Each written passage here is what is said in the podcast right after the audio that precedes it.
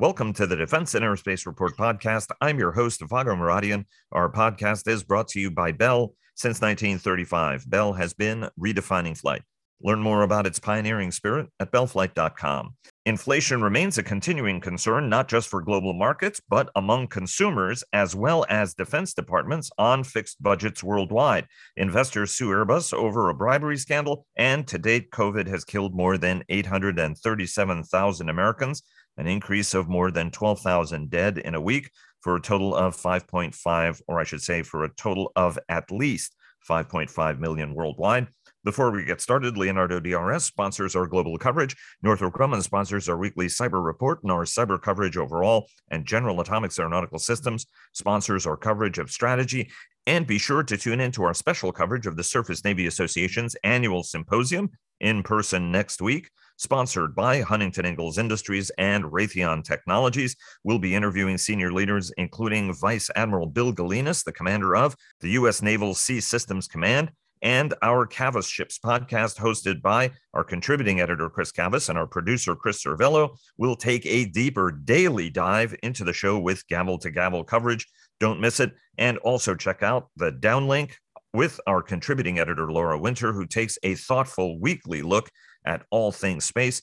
Joining us today, as they do every week, are Dr. Rocket Ron Epstein of Bank of America Merrill Lynch, Sash Tusa of the independent equity research firm Agency Partners in London, and Richard Aboulafia of the Aerodynamic Advisory Consultancy here in Washington, D.C. Everybody, welcome back to the program.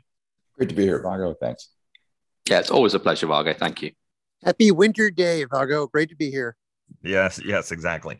Uh, raining and dreary and cold in in Washington, uh, alas. But we did have uh, two quick bouts of snow, and and hopefully we'll have some more uh, snow coming along the way. Um, Ron, uh, first, uh, terrific again to uh, co moderate uh, the annual uh, Aerospace and Defense Conference. Absolutely fantastic, Richard. Thanks very much for your terrific role in that, uh, both as a presenter, but also in the Three Amigos discussion with Ron, Richard, and our good friend and, and your new boss, Dr. Kevin Michaels of Aerodynamic Advisory. Uh, Ron, uh, start, and I want to get a, a, a, look a little bit at takeaways from that conference a, uh, a, little bit later in the program. But Ron, start us off uh, on how uh, defense, commercial aviation, and space stocks performed over the last week. Yeah, I think probably one of the bigger bigger stories you got to look at, and it had an impact on how the how the market traded, was you know, a you mentioned inflation, but what that's had on on on bond yields. So if you look at the, the 10 year, um, it shot up to 1.8% this week, just under 1.8%. Um, so you're really starting to see that that change in the market, and you saw that reflected in um, some rotation going on in the market. So the Nasdaq for the week was down almost uh, six uh, percent, where the S and P was up three percent, uh, and the Dow Jones Industrials uh, were up uh, almost five percent. Uh, so you're seeing you know, there was that you have saw this tech sell off and you saw some rotation into um, some industrials and, and other names. And and that's what you might expect in the current current market environment where the market's starting to worry a little bit about uh, about inflation maybe a little bit about about growth uh, interest rates. Uh, in our world um, the best performers uh, for the week were of the large cap names were Northrop Grumman. Northrop was up almost 12% on the week uh, Raytheon Technologies was up almost 12% of the week. Boeing was up about 8.5%. And then everybody else was kind of sprinkled in between. Um, and that, that's what we saw happen. So A&D, you know, outperformed uh, the, um, the, the, the broader market in general, and most certainly uh, the more, you know, tech-oriented names that are represented by the NASDAQ once again, right, defense uh, behaving uh, defensively on on capital markets, right? Uh, kill surprise. Um, Sash, let me bring you in. Want to get your sense on what the key drivers were on European markets. Uh, obviously, some news flow uh, there uh, as well, driving performance. Take it away. The surprise to me was that the civil stocks ended higher uh, on the week in general. The defense stocks are, you know, being defensive, but they're not doing very much at present. And I think that um, one of the things that is holding back European defense stocks or some European defense stocks is a concern about uh, ESG.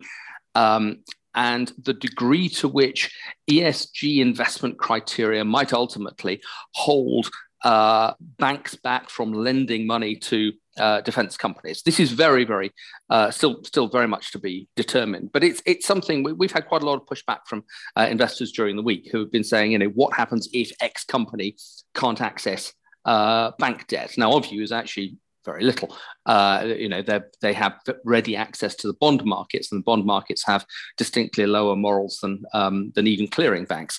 But it, it's you know that's been a, a, a quite an interesting theme this week.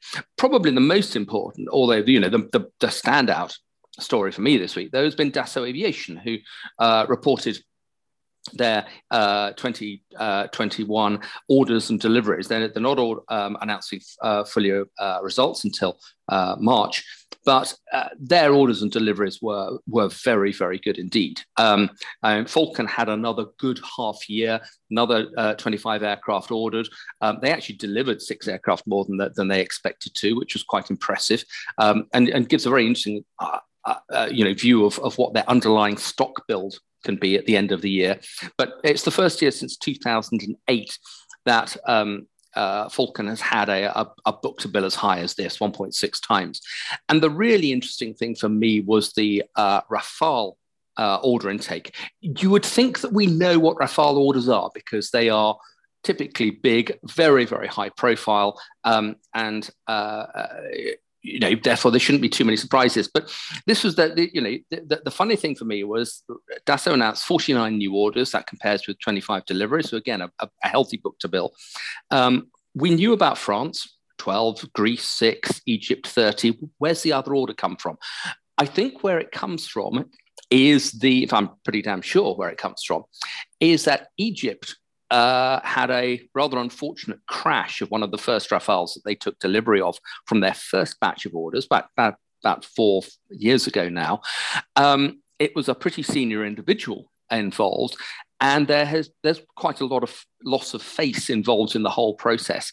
My feeling would be that France has, repl- has replaced that aircraft as an attrition replacement and probably bundled up uh, inside uh, their own order for 12 aircraft um, because uh, they wanted to keep the customer sweet. And that's really quite high class uh, customer service, if you ask me. But it's been very, very funny trying to, trying to, trying to pin down where that order came from.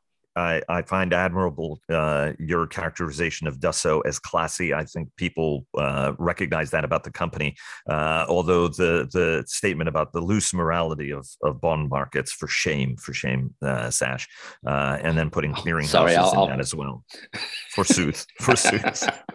uh, you all know who you are, uh, Richard. Um, give you know I want to uh, go around the horn with all of you on what you guys thought were also some of the more interesting and differentiated stories over the week that caught uh, your attention. We're also doing this a little bit as we discussed before we got started for the show to, to, to not sound like it's it's the the, the drumbeat on coronavirus uh, or Omicron as as sadly it will be, and we will manage to cover that a little bit uh, over the course of the conversation as well. But also get an opportunity to get a take from each of you on what you guys thought was sort of stood out for you as stories over the course of the week. Richard, uh, start us off, and then we'll go around the horn uh, as as would like to get uh, Ron and Sash's take on that as well. Go ahead, Richard. Yeah, you know, it was um, it was uh, not exactly the the fastest moving week out there, but at least we got to uh, maybe talk talk less about Omicron. It, it, seemed like perhaps just maybe cases are cresting in in places, and this will burn itself out in a month. At least that's my still my fervent hope.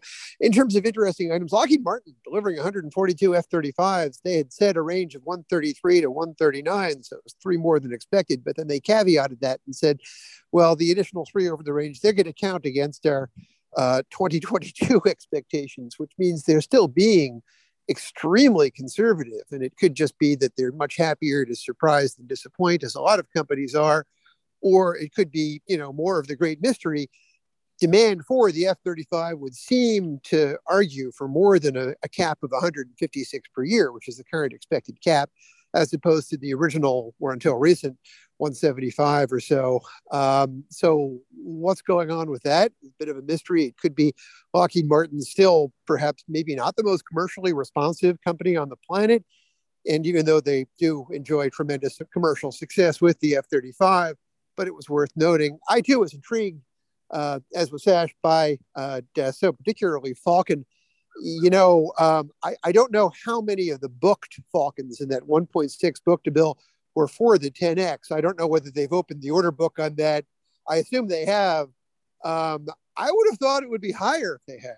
Um, maybe Sash, you want to address that? I, I'm, I'm a little. I would have thought there'd be an out of the box order book for the, the 10x that was considerable because you know this is one of the big issues I think the business aircraft market is wrestling with. Can you really support for an indefinite amount of time three players with 80 million dollar products? And I don't think anyone really knows.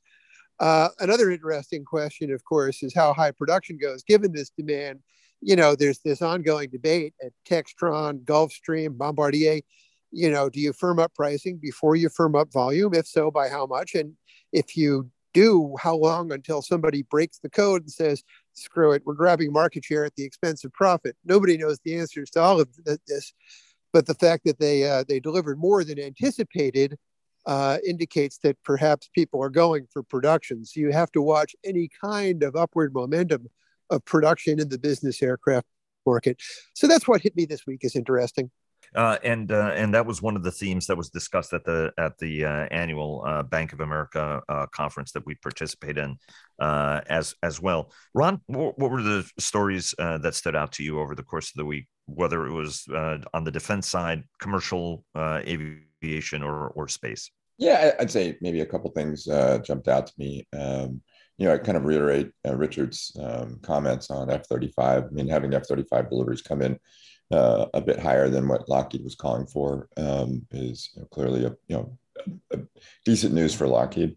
Uh, and then you, you, you, had the Allegiant Air order for um, 737-7s, uh, 7377 Maxes. Um, I think that was you know viewed as clearly a positive for for Boeing, be it that Allegiant's been a Airbus operator, albeit they got their Airbus fleet against used aircraft, right? And that I don't know if that makes a difference or not, but um, that they kind of um, shifted to the 737-7. Uh, my understanding there was sort of a battle between that and the uh, A220-300 uh, and they just couldn't get the A220-300s in time. And I'm certain they got a, a, pretty nice deal from Boeing. So, I mean, that's a, a positive check mark on the 737 uh, uh, Max uh, uh, box. Uh, I think that's that's probably the stuff, you know, outside of our conference that, that jumped out at me. Sash? I just want to pick up um, actually Ron's point there on Allegiant. It's very, very, I mean, it was a very interesting order. Um, and interestingly, you know, the, the Allegiant share price, which fell six, six, eight percent on the day, suggests that its investors are not that enamored of it going from a pick aircraft up cheap in second-hand market business model to go out and buy new. Now, you know, I think, as Ron does say, I think they'll have got a very good uh, deal for their Max Sevens. What I think is also interesting is that, we, and this comes, this sort of reflects um, Richard's point a little bit on just sort of pricing discipline. I don't think Airbus feels it needs to pick up or you know compete super aggressively for every single order from an ultra low cost carrier. And you know we we we talked last year about the degree to which you know Ryanair's constant complaints about not getting a good enough deal from Boeing uh, probably reflected the fact that Ryanair got the cycle wrong, uh, the order cycle, and left its ordering too late by which stage Boeing wanted to firm up prices. I think we're seeing a little bit of that with Airbus as well. I think Airbus has got very few slots for, for A320 Neos, uh, until 2026. Um, they've clearly got a pricing cost problem with the A220, uh, and, and they've got to address that. I think, as far as BizJets is concerned, um, you know, some of the comments that have been coming were coming out from the BizJet companies before the pandemic held some of the blame, although I think this was, you know, uh, you've got to treat all of this with a pretty big pinch of uh, salt, uh, at Bombardier uh, as being a, a, consistent price discounter. That may have reflected the fact that Bombardier had a, a, a quite a wide web of third party distributors who uh, probably confused the pricing.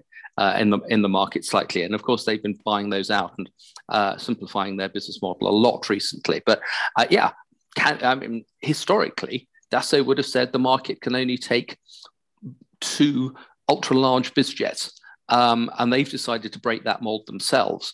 Uh, I think it will put pressure on the other two, but probably the most pressure on Bombardier to, uh, to, to match what they're doing with the Falcon 10X. Let me um, introduce another topic that was something that was a consistent theme that came up in the Bank of America uh, conference from the defense analysts, but also uh, even on on the on the second day as we were talking about maintenance, repair, overhaul, and all of that. Right? Is this uh, concern that as inflation is going to cause a problem is and is causing a problem society wide, defense uh, ministries and defense departments that are on fixed budgets uh, are are going to feel a pretty big pinch. I mean, some of uh, the estimates at our uh, conference uh, were uh, even a five billion dollar impact on a monthly basis on DoD. Right? Uh, as I as I joked, I'm not very good at math, but that would suggest sixty billion dollars in buying power lost from the Pentagon's seven hundred forty billion dollars uh, which is a, a, sizable chunk that would have to be make up made up somehow, right? Billion here, billion there. You're talking about real money. Um, Ron, uh, let me start off with you, and then just sort of go across the piece on how folks ought to be thinking about this, and what are the potential ramifications of that. I understand defense, uh, you know, defense stocks behaving defensively, even if the Biden administration has a very positive take on defense. There will be inflationary reality that's going to press on the department and it's not abundantly clear whether Congress is going to come up with another $60 billion, right? I mean, the, the whole of government will be eating these costs. Ron, sort of give, give us a sense on how, and, and you're thinking now that you've had a weekend to sort of digest all of this, what this potentially means for DOD and DOD contractors. Because, right, I mean, any big cost increase would have to be, right? I mean, you have to go through a process of allowable cost. It's, it's pretty clear the department will go along with these increased costs but it goes along with the increased costs as long as it can make the payments and it may have to cut other things in order to make those payments right? So this is a peter and paul robbing peter to pay paul situation isn't it? Potentially. Yeah i, I think you have to think about it a couple couple different ways a couple different angles on this one. Um, typically there's lags between you know, inflation and when it hits uh, labor and contracts and raw materials and I mean, it's not generally it's not immediate, right? Because there's contracts in place and so on and so forth. But if you look at just, you know, so the military pay increase is what 4.6%, if I remember right. Um, I think if you look at Social Security benefits this year, and that's a little bit maybe more telling, um, Social Security benefits, um, um, uh, cost adjustment for inflation is 5.9% this year, right? I, And that's, I'm surprised the press hasn't covered that. Anyway, um, so what happens? Well, a, a either they buy less because they have to pay more, or uh, the budget has to get bigger, right? So if 740 is where it is for you know, fiscal 22, if you think about um, at least conceptually, um, if the Biden administration was going to ask for flat year on year, and they started at 715 uh, yeah, it, with a request for fiscal 22, their their starting request to be flat in real terms has to be interestingly enough, just kind of by chance, about 740, right? So that's 715 adjusted for 5% inflation. And then Congress takes it from there. So if if the federal government doesn't adjust the budget for inflation, then they buy less. I think it's just that simple. That's the math. Um, and then ultimately, and I don't want to sort of belittle it, if you think about $60 billion in the overall federal budget, it's not that much money you know, I mean, it's, I guess it's kind of sad that I can say that, but it's, it's just the truth. Right. So, um, in the end is, you know, does, if, if, if we were expecting a 5% increase year over year, um, in normal inflationary times, normal meaning I'll call it 2% inflationary times, then, and, and that would get us to 740 plus about 5%, get you just under 800 780, something like that, 790. Um, then maybe the budget for fiscal 23, when it's all said and done and adjusted for inflation, has to come in over 800, you know, call it 820 or something like that to absorb some of those inflationary costs. Hopefully it is transient, right? And maybe that means the budget out in, in, in future years goes up by less, or maybe even goes down because you have a, you know, a deflation adjustment or something. Who knows? I mean, that's hard to imagine. But anyway, I, that, that's my two cents on it. Sash, how is UK MOD coping with this? What are the statements the department has made, and what of the statements that you've noticed other departments uh, across uh, Europe uh, have have made? Right, I mean these these pressures are likely affecting everybody to a degree, uh, even if they may be somewhat more pronounced or more attention falls on them on the U.S. side of the uh, of the Atlantic. UK ah, first, MOD will cope with this badly because MOD always copes with this sort of thing badly. There is a, I mean, I, I have, and this is probably a rather unusual statement to make, but I mean, I have a degree of sympathy for MOD because they find it very hard to comprehend what is actually mathematically provable, which is that defense always has a higher underlying inflation rate than the general economy. Partly because it's a, a small a small specialized subsector that has diseconomies of scale, um, but I would, I, I, think that inflation is actually affecting not just the UK, but most European defense budgets in, men, in much more pernicious ways than uh, input costs, i.e., you know, equipment costs more. That, uh, you know, the, the lags associated with price escalation clauses tend to be 12 to 18 months or thereabouts. But what is really hurting uh, European defense budgets is actually manpower costs, L personnel costs. And it's, it's not that personnel pay is going up fast. It should go up faster, but it always takes time. But it's the costs of uh, accommodation and other issues uh, associated with you know terms and conditions because if you don't actually look after your servicemen properly and the uk does not but most countries are pretty bad at it um, you have very very high uh, levels of departures and then you discover that your your armed forces are under strength and therefore they're having to spend more on really, really unsexy areas like barrack accommodation, just to make sure that uh, they don't have extremely high um, levels of you know premature vol- uh, voluntary releases, uh, which really hits uh, availability of specific formations. That's that is one big issue. The other big issue, actually, I think this, that's going to affect European defence companies this year um, is actually uh, uh, just supply chain problems. You know, the semiconductor problem is hitting, you know, I've had more companies talk to me about that in the last month or so than I expected. You know, who knew there was quite so many semiconductors in a 40 millimeter grenade? I certainly didn't. Um, but, uh, you know, when you start having that as an area where uh, the, you know, the, the issues that have affected much more mundane uh, things like white goods and cars, but that's starting to uh, you know cascade its way through through the defense industry. I think that's going to cause problems for a lot of our companies particularly in the first half of this year.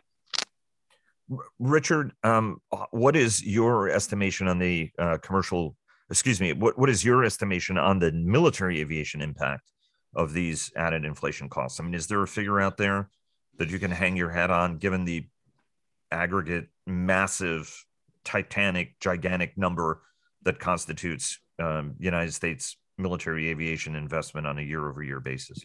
Well, I think you just said it best with the, the gigantic, massive Titanic thing. And Ron certainly said it before. There's so much cash involved here that you're still talking about something that's a little bit marginal. There's just a couple things I'm concerned about. Um, you know, first of all, you know, is it going to be much more than a few extra percent per year? Yeah, look, nothing that can't be dealt with. It'll probably show up. Maybe maybe supplementals will take care of some of it. Otherwise, you might lose a few percent of buying power. Nothing serious, but I am concerned about a couple things. One is that inflation is never just inflation. We all know that. You know, I mean, it takes three forms in our world. One is energy, not an issue. The other is um, materials, may or may not be an issue depending upon long-term pricing contracts, things like that and and associated logistical costs and whatever else. And then I think the biggest, of course, is personnel. And within personnel, of course, there are many different buckets. And I would argue the place you're going to see inflation the most is uh, on the engineering and design side of the house, um, because first of all, oh, you know, it's it's it's not a global market. You can't import scientists and engineers in many cases to come and work on on DoD funded programs. You can, but it's harder. And H-1B visas aren't getting any easier. Um, and also, you've got an RDT&E budget that's outperformed every other budget budget metric at the Pentagon. So, in other words, we're putting a lot more cash into design and engineering. That, that's, I think, where you could see a concerning impact upon weapons development costs, uh, costs because it, this stuff can't be automated, you know, and you can't bring in you know lots and lots of foreign engineers it just isn't practical So I am concerned about buying power of RDT&E. I'm also concerned about the knock-on effect for new commercial product developments because, you know, if you are hearing this giant sucking sound, Ron's been saying this for years. You know, Boeing engineers being snapped up by Northrop Grumman to work on the B-21. That has always sounded exactly right. This will make that problem worse because those B-21 R&D uh, costs are or you know for that matter FLRAA whoever wins FLRAA or any other number of engineering projects it's all going to be reimbursed by the government. And i think it'll show up in the wash. And that will inflate costs for the commercial world where of course it will not be reimbursed by the government. And that means we could have a chill put upon the budget for irad commercial product development uh, across the board as a consequence of this inflation and the higher costs that dod is willing and able to pay um, did did DoD efforts to accelerate military procurement help mitigate commercial price impacts? Right. I mean, uh, we heard from uh, the former Navy acquisition executive Hondo Geurts, who was accelerating uh, work on the Pentagon side. Right. I mean, his attitude was the commercial aviation side of the business needs us. We really, really need them. So whatever we can do to help them is a great thing. Did that ultimately have any impact on mitigating the impact on commercial aerospace manufacturers, especially in critical parts, uh, critical areas of the supply chain? I mean, I hate to say it, but um, and you know his concerns are admirable, but I hate to say it, but the best way to help is probably to buy fewer planes. That's not, that's not practical or desirable. But you know, my favorite anecdote in industry history from 1967, when F4 output hit this ridiculous peak at McDonnell. Um, you know, I mean, I think it was a peak of what's, you know, you're talking commercial rates of like they were building 60 or 70 fighters a month or something like that with the uh, the F4. I forget the exact number, but it was it was you know a record for fighter production in this jet fighter production in this country, and the knock-on effect Douglas aircraft was disastrous, resulting, of course, in McDonnell saying, "Yeah, you might just want to accept our terms for a merger." Um, so y- y- there is this crowding out effect and I'm I'm not really sure how the military side can help if it is having that fundamental crowding out impact. But before we wrap this up, uh, Ron and Sash, any last thoughts on the issue? Yeah, I mean, you know, to Richard's point, um, this interplay between defense and commercial, uh, you know, not to kind of flog Boeing again, but with what's been going on in Boeing's defense programs, um, you, you have to wonder. I mean, if Boeing had a very, very, very, very robust growing defense business right now, um, that would be helping them more on the commercial side. I would argue, but um, you know, they're they're I guess they're doing okay in defense, but um, their their peers seem to be doing better. Sash, I was actually just. I mean, I I wanted to come back. I um while.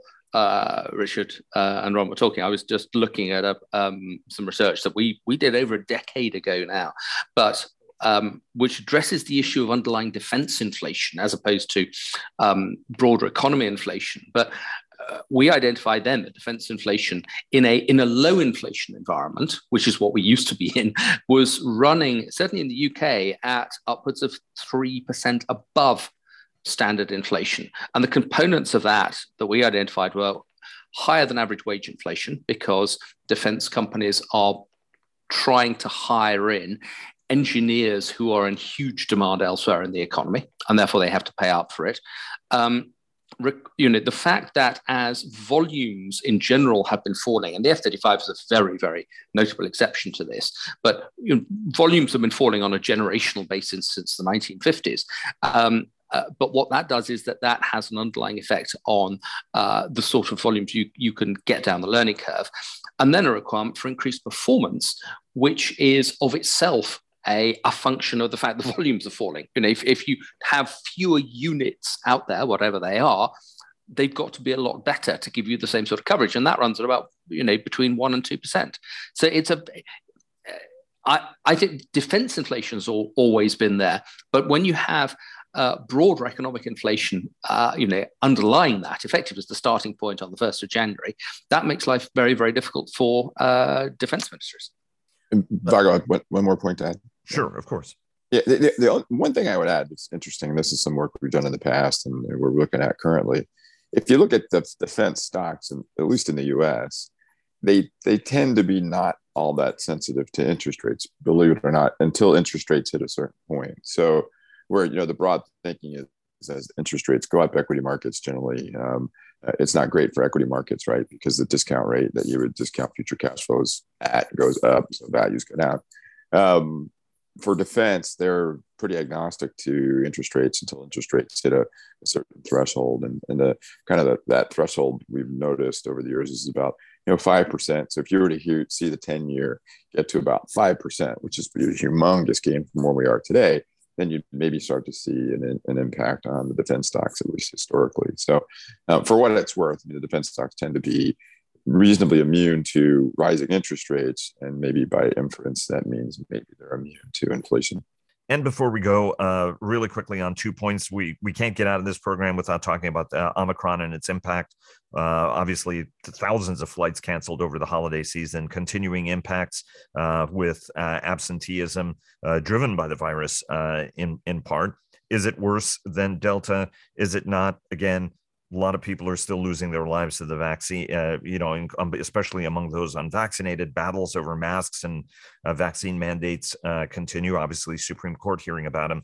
Any sort of underlying change in your guys' assumptions, right? Small blip, or do we need to gird for another wave, the next one of which could actually elude uh, our vaccinations and and testing regimes and and the like? Whoever wants to start that off. Maybe I could jump in on that one just from you know, our, my own little microcosm. As you know, our, you know, our our defense and aerospace conference was supposed to be held live and ended up being held virtually. And we're starting to see that more across the, the street. Um, there's more discussion around events being pushed out. Things in the, at least in the business world, in terms of group gatherings, have gotten a little more nebulous. Um, we're hosting another conference in in March, um, and our hope is that it will be live but you know at this point it's not certain that it'll be.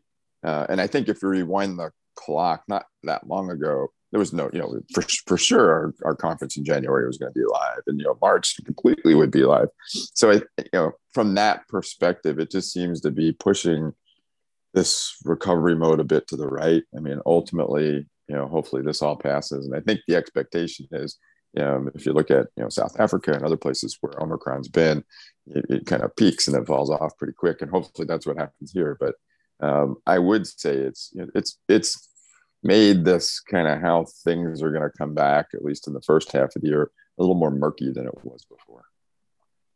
Uh, yeah, I mean it, it, it, it certainly is right, and and uh, the conference was supposed to be the first in person B of A event, right, since uh, yeah. March of 2020. So that it was all eyes were on it on whether or not it was right. I mean, you guys were even going, we, we were going to be in the bigger auditorium uh, as well, right? Instead of the conference room upstairs. Yeah. And, and, and, you know, we would have had the, I would have had the unique, um, uh, we were the last live conference, believe it or not. That conference in March I'm talking about, we were the last live one at the bank, and we have been the first live one had it all kind of went off. So we'll we'll see how it all goes. But yeah, it, they were making the you know the proper precautions by having a bigger room, a bigger space, and all the all the, the, the different things you need to do in the current environment to pull it off safe. And then in the end, the decision was made that we we we really couldn't do it. And to be clear, you know, we've all had message, you know, the bank has communicated with us that, you know, we were discouraged from going in the office last week. We're discouraged from going in the office this upcoming week. And I think the bank and maybe many businesses are, instead of just saying, hey, we're going to come back in three months, they're just doing it week by week to see how things go. Uh, which which is uh, which is uh, a good good call. Um, very quickly, uh, Sash uh, and Richard, and then want to get your guys' sense on what you're looking for in the week ahead. Go ahead. Yeah, I, I, mean, I agree with Ron. I think companies are now taking this on a week by week, certainly no more than one month by month basis. From you know a UK perspective, Omicron is not as severe as Delta. It just doesn't kill people uh, anything like the same way. Um, there is a surprising amount of optimism in the UK that this is burning itself out. It's become endemic. Yeah, that's fine, but it's becoming so like flu uh, that um, it's it's not a it's neither a threat to health systems nor is it a major threat to um, uh, you know to, to, people's lives. It is a very you know it's a very unpleasant virus, but um, we've had unpleasant viruses before. What I think has been interesting about the impact on air travel of Omicron is it's been different from Delta. Delta and uh, Alpha before it. Um, governments, countries stopped people flying, um, either by saying, you know, you can't come in here, or by uh, raising a series of uh, bars in terms of uh, either vaccination or testing or so forth that um, really you know made, made people unkeen to, to fly. What has really affected the cancellations in the uh, of flights in the last couple of weeks hasn't been that. It's been that people have been getting ill uh, flight crews have been getting ill. And it's been very very hard for airlines to maintain what were probably slightly inflated uh, expectations for uh, schedules because they just haven't had the crews uh, to put together. The good news about that is that that is something that can you know that that's evidence that this virus is is starting to burn out now. Um, if what we were having was governments just saying global lockdowns then yeah i would be really worried about the prospects for a recovery. As it is uh, i think that uh, you know we're, we're just feeling a little bit more relaxed about things look at the uh, global flight movements over the you know over the whole christmas new year period basically flat uh, now that's not great but it's uh, it, you know, it hasn't been a collapse or anything like that. The collapse really has been in expectations because people wanted it to be better. But that's because ton of flight crews have been ill. They and the vast majority will get better. Richard. Yeah, I agree. Yeah, ninety nine percent with Sash. The only uh, exception I would say is the word ill. Uh, you know, they yes they've they've gotten COVID, but a lot of it is just mandatory quarantine periods that take staff offline uh, even though they're no longer particularly symptomatic. And I understand the need for those completely. But, you know, I, this is, yes, I agree completely with both Ron and Sash. This is more just evidence of endemicity. You know, I've got international travel coming up in February and March. No change to my plans. And frankly, I'm, I'm thinking it's all going to happen. Uh, feeling pretty good about it. And yes, there will be back and forth. Even I've got a couple of in person meetings this week. One of them went virtual, then it went back. They just said, ah, you know, heck, let's make an exception. And I think you'll see more of that as people try to cope. Wise people will be much less at risk because they take appropriate precautions, ideally vaccination, but at least masks in appropriate places. Uh, less than wise people will, uh, unfortunately, continue to get sick and in some cases die. That's bad. Uh, but we're going to find ways to manage it. And I don't think it's going to impact the industry uh, the way it had in the past. Uh, from your mouth to God's ears, as the saying goes, and uh, hopefully trip insurance. Uh, very quickly, 30 seconds from each of you. What are the big things you're looking forward to in the week ahead? Airbus uh, 2021 orders and deliveries full year. It's going to be very, very, I mean, very interesting. Very interesting just to see how many aircraft they got out in December. Probably nowhere near as many as they got out in December 2020. Interestingly, there was quite a good. Uh, couple of articles on Reuters last week suggesting that uh, there is some debate between Airbus and its auditors about whether they delivered 606 or 611 aircraft, and that will really depend on the the, the fine the fine print of the uh, the terms of the, the deals that they actually did with the airlines at the end of it. But you know, Airbus will have had a pretty good uh, year, had a very very good year uh, given the circumstances. We'll be analysing the numbers to look at which customers really came through in terms of uh, taking orders uh, right at, at the end of the fourth quarter. And uh, anything about the investor lawsuit about the bribery scandal? 300 million pounds investors saying now in 2021 or sorry 2022 you know we are concerned about a bribery scandal that uh, was occurring through most of the last decade. The idea that anybody who bought stock after about 2010 was not aware that the authorities in um, France, UK, US were looking at, uh, at bribery, they were astonishingly foolish uh, investors. The idea that, that that somehow hiding this was inflating the Airbus share price is, in my view, complete baloney. And uh, Richard? Yeah, same uh, for Boeing. Uh, of course, that's coming out next week, and that's going to be really interesting. Uh, yes, uh, you know, the question of Airbus in December is is is is is interesting, but what's more interesting is what the hell is going on with inventory clearance at Boeing because inevitably people are going to compare what happened last year with 737 Maxes that were already built but uh, now being delivered um, relative to expectations a year ago. And they're going to say, hey, why weren't those planes delivered faster? And of course, the big question when are they going to get to rate 31? Will they answer those questions? I don't know.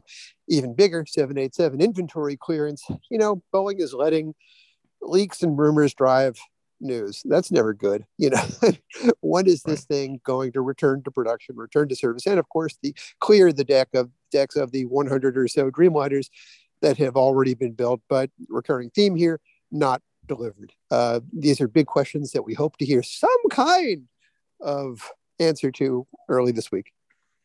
Ron, last word. Yeah, I'm with both Richard and Sash. Did seeing what both major OEMs delivered is uh, probably the, the, key point this week, and and more importantly, we all have some idea of what's going on at Airbus. I mean, I think that'll be less controversial. It's really what's going on at Boeing on the 73, uh, and if they say anything about the the 787. Uh, you, know, you know, one of the things, right, that has kind of seemed seems to have come out over the last, call it month or so, is that you know 787 deliveries at best could start in in April, but it might not be until late Q2, which implies midsummer or early summer for 787 deliveries to start. So anything around that will be helpful. Guys, thanks very much. Hope you guys have a terrific week. And thanks again so very much for joining us. Take care. Great to be here, Vago. Like I always say, it wouldn't be a weekend without. It. Thanks very much indeed, Vago. Absolutely, Vago. Thanks for having us on. And now a word from our sponsor, retired United States Army Major General Jeff Schloesser, who is the Executive Vice President for Strategic Pursuits at Bell. We've been building creative and innovative aircraft, next generation types of capabilities for almost nine decades. Bell is the company that can deliver that. Thanks very much, sir. And thanks to all of you for listening. Please follow our daily podcasts and visit the Defense and Aerospace Report website to subscribe to our weekly newsletter. Follow us on Twitter, like us on Facebook at Defense and Aerospace Report, and check us out on LinkedIn. And stay tuned for our weekly cyber report sponsored by Northrop Grumman. Thanks again to Bell for their generous sponsorship, and we'll see you again tomorrow.